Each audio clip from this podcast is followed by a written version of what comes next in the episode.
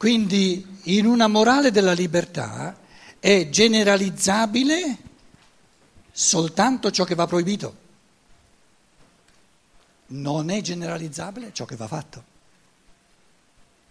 Perché ciò che si è riproposto di fare questo io è una serie tutta diversa da ciò che si è proposto di fare questo io. Però le condizioni per poter gestire la propria libertà sono generalizzabili. Per esempio, il corpo, la presenza del corpo è una condizione generalizzabile. Quindi uccidere fisicamente va proibito. E va proibito archetipicamente, quindi come legge generale. Quindi ci attende una morale, la nostra morale è retriva, proprio è, è, diciamo, è, è costringente perché siamo rimasti indietro, siamo anacronistici nella morale, in un modo pauroso.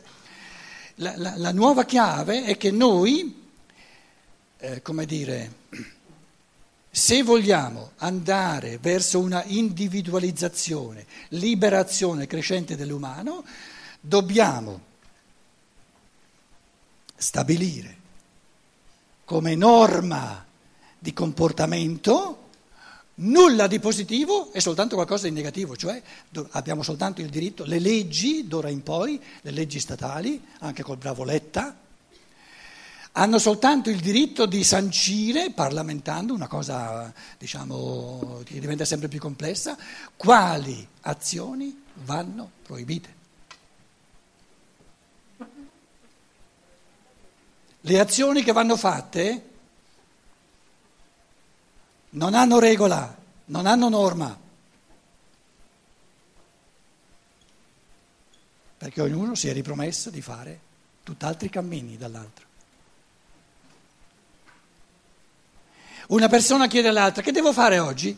E l'altra dice, e lo chiede a me. Che c'entro io con te? Come faccio io a sapere cosa tu ti sei ripromesso di fare oggi nel tuo spirito? Prova, fai. Non ammazzare l'altro, ma fai quello che vuoi.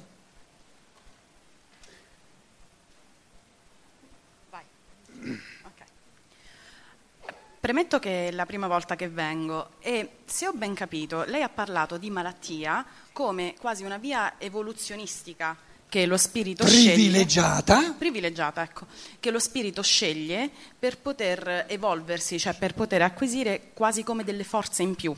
Ho capito più o meno bene? Sì. Ok. Non forze in più, mm, diciamo una condizione superiore. Sì. O un irrobustimento, esatto. Ehm, la mia domanda è questa. Potrebbe questa essere in qualche modo scambiata come una istigazione a non curarsi? Mi spiego. Se il mio spirito ha necessità della malattia, allora perché curarmi e evitare di soddisfare una necessità dello spirito? Da ciò ne deduce, se ne deduce che una madre con un figlio malato, ad esempio, di neuroblastoma, un tumore del surrene, non deve curare il figlio perché così toglie una necessità del suo spirito Oppure, cioè, se io vengo a casa sua non trovo nessuna aspirina perché la cefalea è un modo che il suo spirito sceglie per irrobustirsi? Allora, importantissima la domanda. Partiamo dal presupposto che tutto ciò che si può capire si può far intendere, perché c'è la libertà. Se fossimo costretti a capire le cose sempre giustamente non saremmo liberi. Soprattutto, quindi, soprattutto nelle cose profonde, il, la controforza è subito quello di fraintendere. Allora, naturalmente tu non è che dicevi la tua idea, dicevi, tante persone dicono, dicono allora, qui abbiamo la malattia.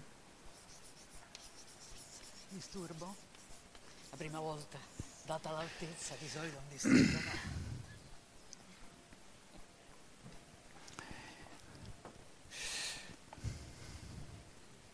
La scienza dello spirito, adesso datemi mezzo minuto, eh, quella domanda che lei fa è così, così fondamentale eh, che è importante dare al, ehm, diciamo, allo spirito un avvio di pensiero.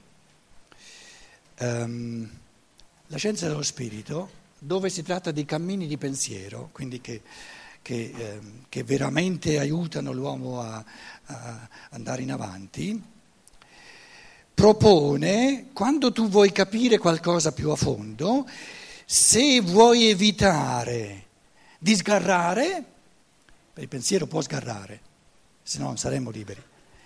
Allora serviti della, della matrice trinitaria.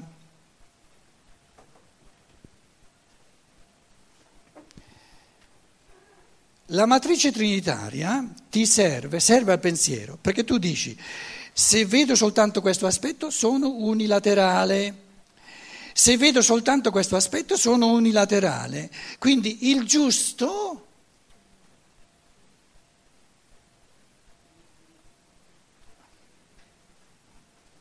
è nel movimento.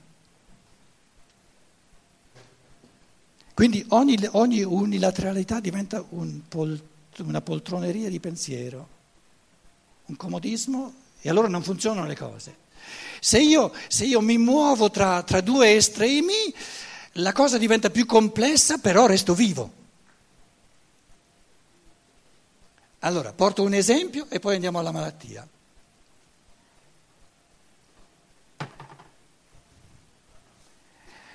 L'essere, l'essere è ciò che c'è, l'essere è ciò che c'è.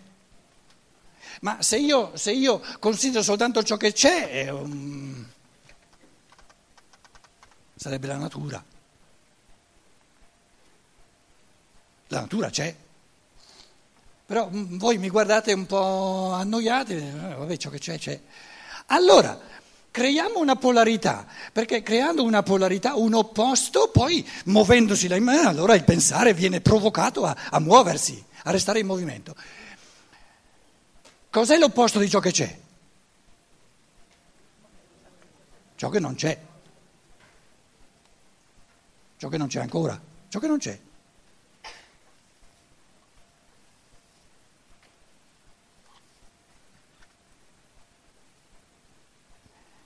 Si possono mettere insieme? Teoricamente no. Com'è? Teoricamente no. Ma certo, ma certo. Allora, questo grande pensatore tedesco, Hegel, che poi come Tommaso d'Aquino, come Aristotele, pensava trinitariamente, omne trinum est perfectum. Quindi pensa, Padre, Figlio e Spirito Santo, sì. già a partire da lì. Tutto ciò che trino è perfetto. Quindi il pensare diventa fecondo e libero nella misura in cui individua due polarità e gioca in mezzo, però ci può giocare soltanto mischiandole insieme. Allora, questo Hegel ha scritto Wissenschaft der Logik, la, la, la scienza della logica, parte con l'essere e tutto ciò che c'è. Poi te, la chiama tesi, tesi, antitesi e sintesi. Cos'è l'antitesi dell'essere? Il nulla, ciò che non c'è.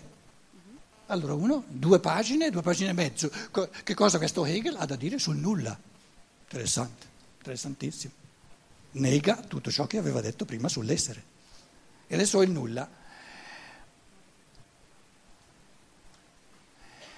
C'è qualcosa che combina insieme in tantissimi modi l'essere col nulla, ciò che c'è e ciò che non c'è. È il divenire, das Werden, il divenire, il divenire. Non ci può essere divenire senza qualcuno che diviene, quindi c'è, ci deve essere, e non può divenire ciò che già è.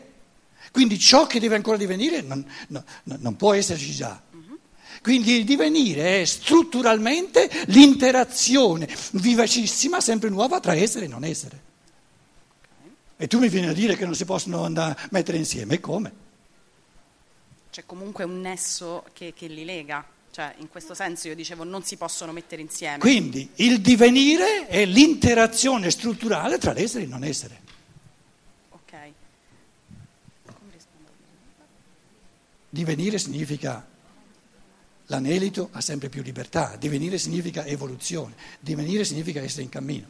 Per essere in cammino ci deve essere qualcuno che è in cammino, quindi c'è ciò che c'è, e, e ci deve mancare ciò che vuole conquistarsi. Allora, usiamo questa matrice di pensiero per affrontare la malattia. un estremo, meglio se non c'è. Certo. Ho picchiato questa mattina tanto su questo modo comune di pensare che vede la malattia come qualcosa di negativo e pensa sarebbe meglio se la malattia non ci fosse. Però questa è una, è una, è, è una unilateralità. Perché non è vero che sarebbe meglio se la malattia non ci fosse, perché se, se, se l'essere umano non, non si pigliasse mai una malattia non potrebbe divenire, non potrebbe evolversi. Qual è l'altra unilateralità? Meglio se non c'è.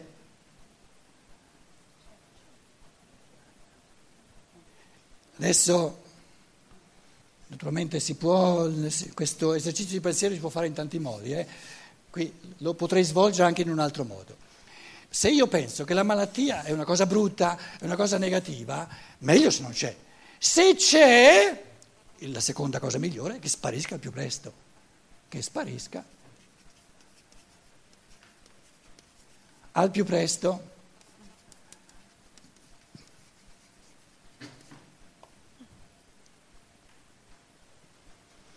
Ora, questa tendenza, questo pensare che il, secondo, il primo migliore, la, la, prima cosa migliore è che, che, che, non ci fosse. Se salta fuori, la seconda cosa migliore è che sparisca più presto. Ora, l'altro polo, l'altra unilateralità è una, una, conseguenza della prima. Se io ho una struttura mentale che ritiene che sarebbe meglio che la malattia è negativa, sarebbe meglio se non ci fosse, quando, quando capita, il primo pensiero che mi dice è più presto sparisce, meglio è. E tutti e due i pensieri sono sbagliati. Perché? E perciò non è giusto eh, portarla via al più presto. Quindi lei mi dice che se soffrisse, non lo so, di un diabete di tipo 1 e dovesse fare sì. l'insulina, non la farebbe? Cioè lei in prima persona, no, intendo come no. individuo singolo. No, allora... Eh, eh, cioè, il diabete è una malattia cronica, nel senso più irrobustimento di così per lo spirito. No.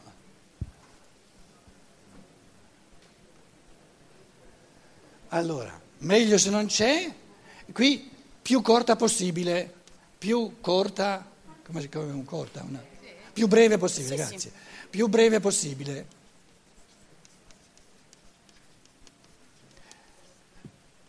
Tra questi due estremi c'è il senso della malattia non è né che non ci sia, perché se non c'è non, non ha senso, né che sia più corta possibile o più lunga possibile, ma il senso della malattia è la lotta contro la malattia.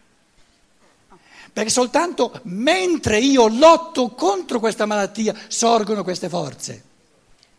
Per lotta lei intende Mm, perché se no non ci capiamo, per lotta lei intende la lotta proprio medica nel senso... No, non medica, lotta interiore I medici non sono proprio necessari. I medico... medici non sono necessari? No, allora, non si può dire tutto in un, in un, un esatto. momento.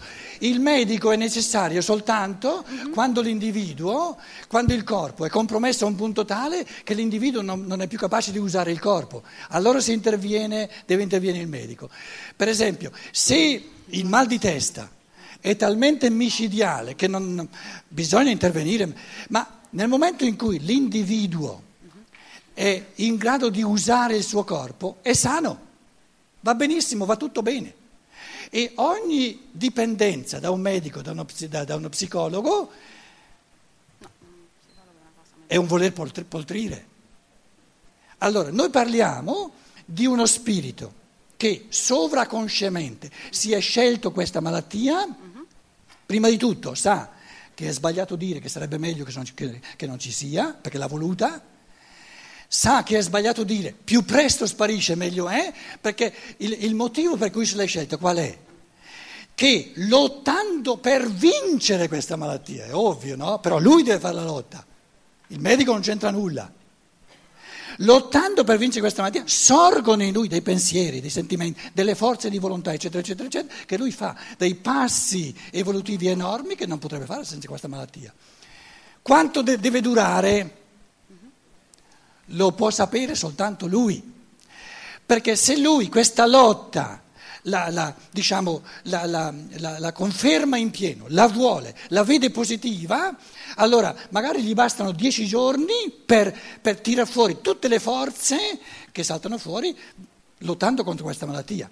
Se invece poltrisce perché si lamenta, eccetera, eccetera, eccetera, costringe eh, l'io superiore una, una malattia che lui, dalla quale avrebbe potuto trarre il meglio in dieci giorni, lo costringe a prolungarla di altri dieci giorni. Se ti arriva un medico e gliela fa sparire, costringe l'io superiore a, a trovarsi un'altra malattia. Cioè, quindi qui viene meno... Di, di, di. Mm, eh, solo una cosa, condivido tutto, eh, tranne che la lotta alla malattia. Nella mia esperienza... La lotta contro la malattia. Contro la malattia. Eh, io nella mia esperienza personale la malattia eh, l'ho scelta come amica, nel senso ehm, che cosa sei venuta a fare, dove mi vuoi portare, certo. e, e attra- quindi come ampliamento di coscienza. E vedo che effettivamente ha operato Ci una sono... guarigione attraverso questo atteggiamento non di lotta, forse perché io non sono insomma, caratterialmente così. Per la lotta, la malattia me la sono fatta amica, mi sono fatta spiegare, cioè parlo con la malattia, che cosa sei venuta a fare, dove mi vuoi portare e mi ha fatto fare tante esperienze anche. E anche un ricovero in ospedale è stata un'esperienza per incontrare delle persone, cioè veramente come esperienza di evoluzione dello spirito certo, e di ampliamento. Quindi comp- più che lotta No, Io direi, è non tutto compreso. Contro, ma facciamocela amica. No, è tutto compreso in quello che io dicevo. Fa, farsi amico della malattia, secondo me, secondo, però noi siamo diversi come esseri umani, va bene, psicologicamente va bene tutto per quanto mi riguarda. Io sono fatto così che se mi rendo troppo amico con la malattia poltrisco. Sono fatto così che mi godo di più la lotta. Lotta però tra virgolette, perché me la godo. Il, il, la connotazione di lotta sta a evidenziare quali forze enormi. Se c'è troppa amicizia non saltano fuori delle forze più di tanto. Ora, ci sono malattie croniche che durano tutta la vita. La malattia più bella che ci sia